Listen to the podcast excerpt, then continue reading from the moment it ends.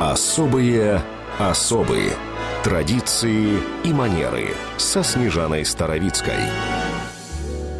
Ну, вориши устроены так, что подражание аристократам входит в число их обязательных манер. Но их Ватерлоо – основа основ этикета благородных – жесткое самоограничение. Мой старый приятель Мишель живет в своем фамильном замке в Нормандии, только на зиму перебираясь в Париж. Встает всегда очень рано, завтракает и принимается за работу. Не то чтобы он совсем безразличен к одежде, но вельветовые брюки, рубашки в мелкую клеточку или даже цветок вполне его устраивают, когда речь идет о буднях. Женщины, по его словам, также не особенно затрудняют себя выбором. Единственное, брезгливо относится к декольте. Все, что чрезмерно, то либо буржуазно, либо вульгарно, а значит, не для аристократа.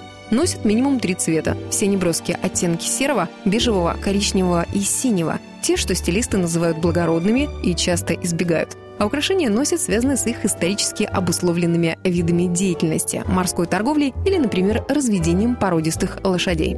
Сдержанность проявляется во всем. Французский аристократ, даже самый богатый, никогда не купит Астон Мартин или Мерседес последней модели. Это для разбогатевших мещан. Основное правило – покупай свое. И в отличие от большинства французов, они предпочитают поддержанные машины. Потертый, неброский шик. Поэтому внешне богатый аристократ во Франции никак не отличается от бедного. Умение не показать уровень достатка воспитывается в знатных семьях с малых лет. Благородные узнают друг друга не по шелковым галстукам, а по манере себя держать и говорить. Аристократическое произношение отличается и фонетически, и грамматически. В противовес современному скороговорению аристократ будет говорить тихо и медленно, делая все указанные академической грамматикой связки между словами. Он употребляет литературные обороты и использует изысканные идиомы и грамматические конструкции. Но при этом мат им не чужд. Так они дают понять, что свободны от условностей.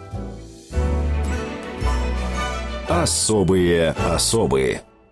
На радио «Вести».